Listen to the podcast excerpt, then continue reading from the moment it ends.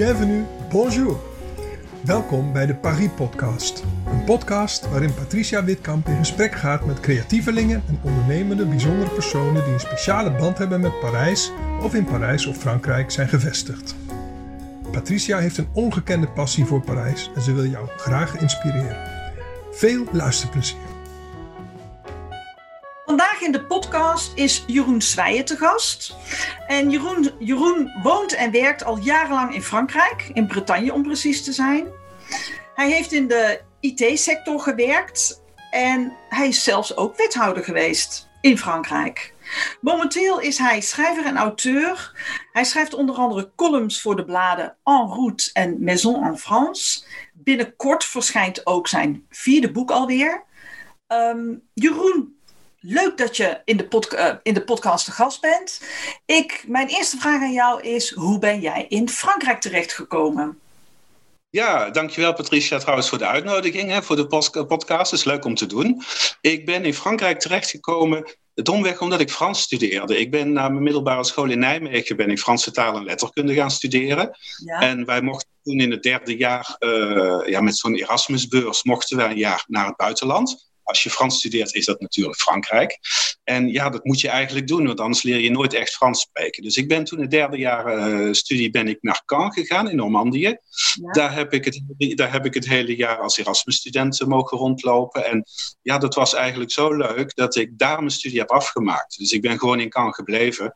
En ik, heb, uh, ik had het, toen mijn vrouw ook ontmoet, hè, dus dat is ook een reden om te blijven. Dus ik heb mijn studie in Caen afgemaakt. En ja, dat, dat kon toen. Dus het kon zowel in Nijmegen als in, als in Cannes. Dus daar heb ik gewoon van geprofiteerd. En zo ben ik in Normandië terechtgekomen. Nou, superleuk. Um, Jeroen, ik heb jou eigenlijk leren kennen via, uh, via jouw boek Waarom Lyon geen Dijon heet. Um, met de fantastische ja, motto of subtitel: Het mooiste van de reis zijn de namen onderweg. Um, zelf, zodra ik de grens overga, in Nederland doe ik het nooit, in België ook niet, maar zodra ik Frankrijk binnenkom en ik zie een naamplaats of een, of een, een bewegwijzering, hoe oud of jong dan ook, dat moet op de foto bij mij.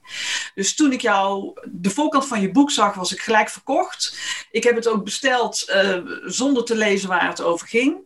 Uh, ik ben super aangenaam verrast. Ik gebruik het soms ook in mijn lessen. Hoe kom jij tot dit boek, Jeroen? Nou, het boek is in feite een, uh, al jarenlang een passie, plaatsnamen. Dus niet alleen uh, ze tegenkomen in het landschap, zoals jij zegt, want ik zet ook graag oude, oude uh, wegwijzers op de foto. Maar toen ik dus in Cannes studeerde, waren er een aantal leuke vakken die ik in Nederland nooit had kunnen volgen. zo hadden wij een vak Normandische dialectologie. En, dat werd eens, en dat werd eens in de zoveel tijd werd dat gegeven door een emeritus hoogleraar uh, René Le Pelé, die zelf uh, nogal druk bezig was, niet alleen met het bestuderen van het Normandisch dialect, maar ook met, het ja, met de betekenis van plaatsnamen, toponymie. En die lessen waren wel zo interessant dat daardoor een beetje mijn passie voor de plaatsnamen ontstaan is. Daar had ik daarvoor al. Ik was net als jou. Ik was zelfs soms als ik in de auto zat, las ik alle borden hard op. Uh, tot iedereen zei van hou er nou eens mee op. Of als ik alleen was, dan kun je dat doen. En ik ben gefascineerd door die namen. En toen er de betekenis bij kwam, werd het nog veel leuker. Dus dat was in de jaren negentig dat ik daar studeerde. En sindsdien ben ik eigenlijk altijd uh, blijven lezen over wat betekenen plaatsnamen. Uh, ja, echt erop naar op zoek gegaan van waar komen ze dan vandaan. Want het is gewoon fascinerend. En ja, ik had de laatste tijd, laatste tijd wat meer tijd. En ik ben op een gegeven moment stukjes gaan schrijven daarover. Dus de columns die je zei gingen soms ook over plaatsnamen.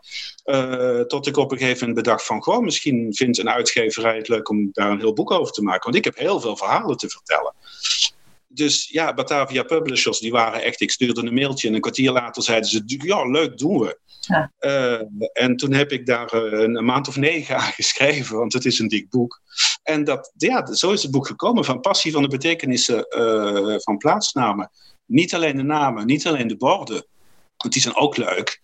Maar waarom heet een plaats zo? Waarom? Dat is nooit willekeurig. Wat is de reden? En door die reden leer je veel over de historie van de plaats of over de geografische ligging of gewoon anekdotes uit, uit de lokale geschiedenis.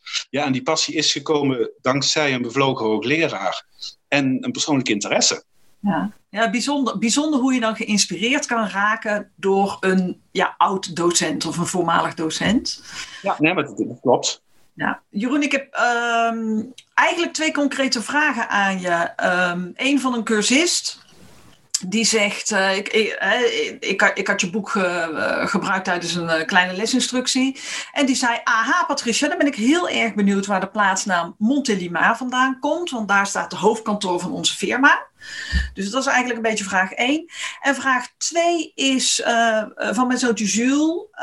Um, wij voeden hem tweetalig op. Zijn opa en oma wonen in Chapareillan. En dat is een klein dorp Um, net buiten Chambéry, een kilometer of tien buiten Chambéry. Um, ja, kun je iets vertellen over beide plaatsnamen? Het is leuk, die twee voorbeelden, want ik zei net dat plaatsen je dingen kunnen leren over de geschiedenis en over de aardrijkskunde, de geografie van de plaats. En de twee namen die je nu opnoemt, is toevallig de een is echt historische reden en de andere is echt een ja, geografische reden. Montelimar was de stad van het adellijk geslacht Ademar. Mhm. Die hadden op uh, Montelimar, uh, als je de stad een beetje kent, weet je dat daar twee rivieren samenstromen. En tussen die twee rivieren ligt een klein ja, heuveltje, een soort terp, maar het is wel een natuurlijk heuveltje. In het Franse Montaille, een kleine berg. Mm en dat was dus de kleine berg van het geslacht Ademar, waar ze hun kasteel op zetten. En uh, even eventjes een, een, tussen haakjes, mont is wel berg, maar in plaatsnamen in Frankrijk betekent het vaak ook kasteel, omdat kastelen op bergen stonden. En die mont dus het symbool was voor ja, voor de versterkte bergen. Versterkte kasteel was nog sterker, want het stond op een berg. Dus mont kan kasteel betekenen. Dus Montaille, de kleine berg. Ademar, Montilium Ademarum, Montilimar is dus het kleine bergje of het kleine kasteel van de familie Ademar. Die trouwens zo machtig waren dat ze ook een kilometer of 15 is het geloof ik, ten noorden van Ademar hadden ze, eh, van noorden van Montelimar hadden ze een soort wachtpost staan, une garde. Dat is een wachttoren. Ja. Ehm, en dat is nog steeds de plaatsnaam Lagarde Ademar, want dat was hun wachttoren. Dus Lagarde Ademar en Montelimar is in feite twee keer met dezelfde familienaam, een wachttoren en het hoofdkasteel op het berg. Dus je zit echt met lokale geschiedenis. Ja, ja bijzonder. Bijzonder ook dat. dat uh, kun je ongeveer uh, aangeven uit welke tijd dat dan is, uh, Jeroen? Uh, ja, dat zijn echt feodale namen. Dus ja. uh, feodale tijd, de kastelentijd. De eerste, de eerste versterkte kastelen komen opzetten rond het jaar 1000 ongeveer.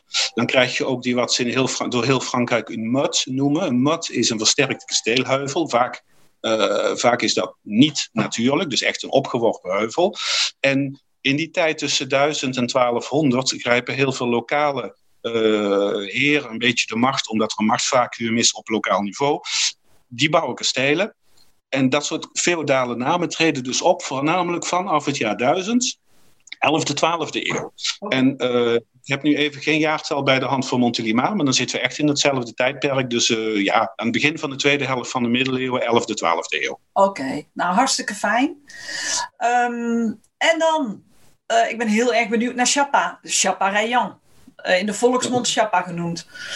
Ja, want Chaparayan, dat is uit vier lettergrepen, dat is vaak al wat veel in, in, namen die je vaak noemt. Uh, Savoie, zei je, Savoie. We zitten, ik heb, even, ik heb eventjes de, de geografische kaart erbij gepakt, want je zit in feite in een wat breder rivierdal. Uh, het dorp ligt ja, wel tegen de bergen aan, maar toch vrij in een, een vrij vlak stuk land. En het is ook meer een gebied eigenlijk met een heleboel kleine dorpjes en gehuchtjes erin als een specifiek dorp onder. Dus het is met name een beetje meer van een gebied dan van een specifiek dorp. En de combinatie daarvan leidt je in feite al tussen wat betekenen de eerste twee lettergrepen. De eerste twee lettergrepen is hetzelfde woord als champagne, is hetzelfde woord als campagne. Latin campania, dat is gewoon het platteland, een verzameling akkers of velden ja. waar, uh, waar gebruik van gemaakt kon worden. Dus ja, het, is het, woord, het is hetzelfde woord als campagne of champagne, de chapa. De aanvalt in Savoie vaak weg, die nasaalklank, vandaar dat je chapa krijgt en niet champagne. Ja. Het tweede stuk is een persoonsnaam. Waarschijnlijk uh, de vrouwelijke variant van Roland, maar dat is niet helemaal zeker. Het is in ieder geval een vrouwennaam. Ja. Dus het was het, het platteland, de verzameling weiden en vlaktes, van de verzameling weiden en, en akkers van een vrouw van wie we verder helemaal niks meer weten, die alleen haar naam heeft achtergelaten aan de plaatsnaam, zoals het heel vaak gebeurt. Heel veel plaatsnamen zijn genoemd naar iemand die we niet meer kennen, maar die daar de baas was, of die daar eigenaar was, of die daar gewoon woonde. En die zijn naam heeft achtergelaten. Ja. Oh, en dat is dus in Chaparayan ook gebeurd. Ja, nou, het is nog steeds een chapa hoor. Het is nog steeds een campagne uh, tussen de wijnranken. Dus wat dat betreft is er niet zo heel erg veel veranderd. Uh, dankjewel voor je tekst en uitleg, Jeroen. Hartstikke leuk om te horen. Ja, en zo staan er dus nog duizenden meer in het boek natuurlijk. Hè? Ja, en wat ik zo leuk vind aan het boek, het is heel erg gecategoriseerd. Dus, dus uh, als je denkt, uh, weet je wel, flora, fauna, ik wil er iets over weten. En waarom betekent fleur geen bloem in, in, in de uitleg van uh, plaatsnamen? Dan, dan zijn dat gewoon hele leuke informatieve stukjes om te lezen. Ja, het is, het is zeker geen woordenboek hoor. Ik heb er echt een verhaal omheen willen schrijven het is ook niet alleen maar anekdotes. Dus het zijn niet alleen de grappige plaatsnamen die je, die je in elke zomerkrant weer tegenkomt. Maar het is gewoon, ja, dan kun je linken zien. Bijvoorbeeld met, met al die kastelen. Uh, ja, waarom zit Amon in? Dat soort dingen. Dus het is echt een thematisch boek. Ja, maar je kunt ook uh, al nagelang je stemming of, of, of wat je wil, kun je een onderdeel flora-fauna bekijken. Of je kunt een onderdeel ja, geschiedenis bekijken. Dat vind ik zo fijn, dat ik niet bij A hoef te beginnen en dan door moet tot Z. He, dat ik zelf die nee, nee, nee, kan bladeren. Je kunt, uh, je kunt kiezen voor kerken, voor bloemen, gewoon waar je zin in hebt. Ja, precies. Um, Jeroen, ik, ik vraag altijd in de podcast: heb je een levensmotto? Of, of leef je je leven, of je werkzame leven, of je privéleven aan de hand van een bepaald thema? Of, of, of hoe gaat dat bij jou, Jeroen? Nou, dat is de laatste tijd wat veranderd. Maar kijk, je zei in het begin natuurlijk dat ik in de ICT werkte. Ik ben lang manager geweest bij Orange. Ja. En, uh, en dat ik wethouder ben geweest. Ik was wethouder cultuur en communicatie in Châteaubourg, waar ik woon. Mm-hmm. Uh, en dat doe ik nu niet meer. En dat komt omdat ik chronisch ziek ben. Ik heb, uh, ik heb ME. Dus ik heb heel weinig energie en ik ben vaak moe. En dus kunnen dus heel veel dingen kunnen niet meer. Maar sommige dingen kunnen ook nog wel, zoals schrijven.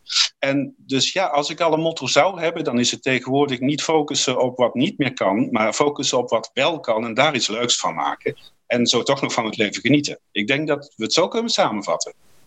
Nou, je, we hadden een kort voorgesprek en daar vertelde je het al. En uh, uh, ik was daar best wel van geschrokken, Jeroen. Want als ik dan zie je boek en je enthousiasme waarmee je vertelt, uh, dan denk ik echt wat ontzettend knap en dapper dat jij je echt heel erg richt op, op de positieve kanten.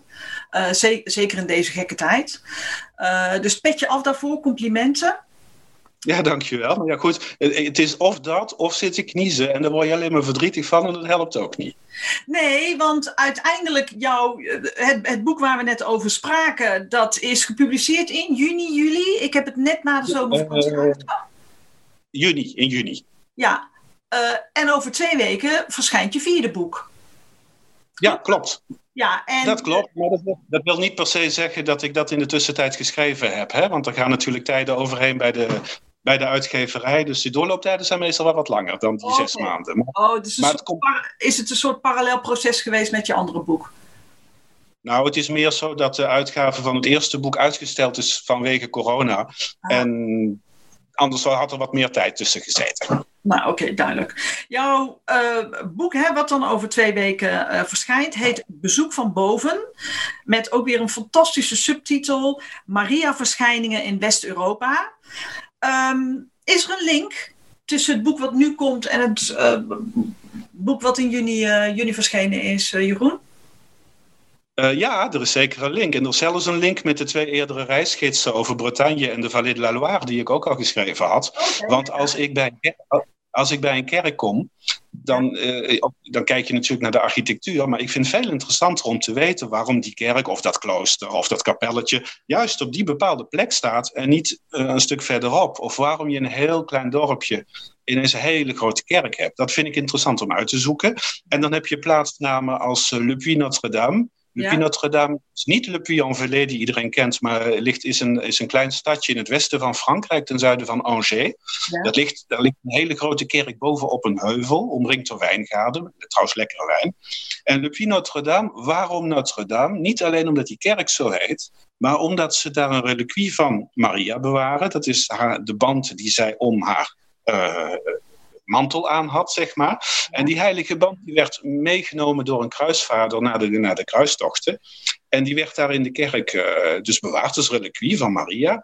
En een aantal Franse koningen, koninginnen eerder, die lieten die band komen, want die zou voor vruchtbaarheid zorgen. Dus als ze geen kinderen konden krijgen, als er geen troonsopvolging was, dan leenden ze die heilige band eventjes uit Le Notre-Dame. Eh, om dan toch eh, kinderen te krijgen, zeg maar. En dus de plaatsnaam heet na het reliquie Le Puy Notre-Dame. En zo zijn er nog meer plaatsen. En niet alleen in Frankrijk, maar ook in Spanje en ook in Italië en in Nederland ook, al zijn daar geen namen uit voortgekomen.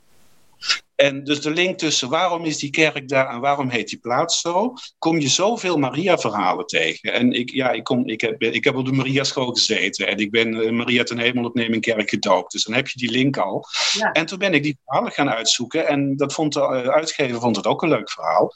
En dus vandaar een boek met 120 Maria-verschijningen en een vijftigtal andere plaatsen, zoals Le Puy Notre-Dame, die een bijzondere link hebben met, uh, met onze lieve vrouw. Ja, wat ontzettend leuk.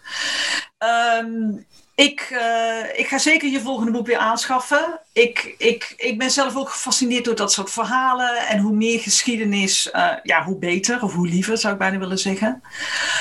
Maar het is ook geen theologisch boek hoor. Het is echt een, het is echt een cultuurhistorisch boek. Natuurlijk komt er theologie bij kijken, want het is een godsdienstig onderwerp. Maar het is vooral een cultuurhistorisch boek met, ja, met mooie verhalen.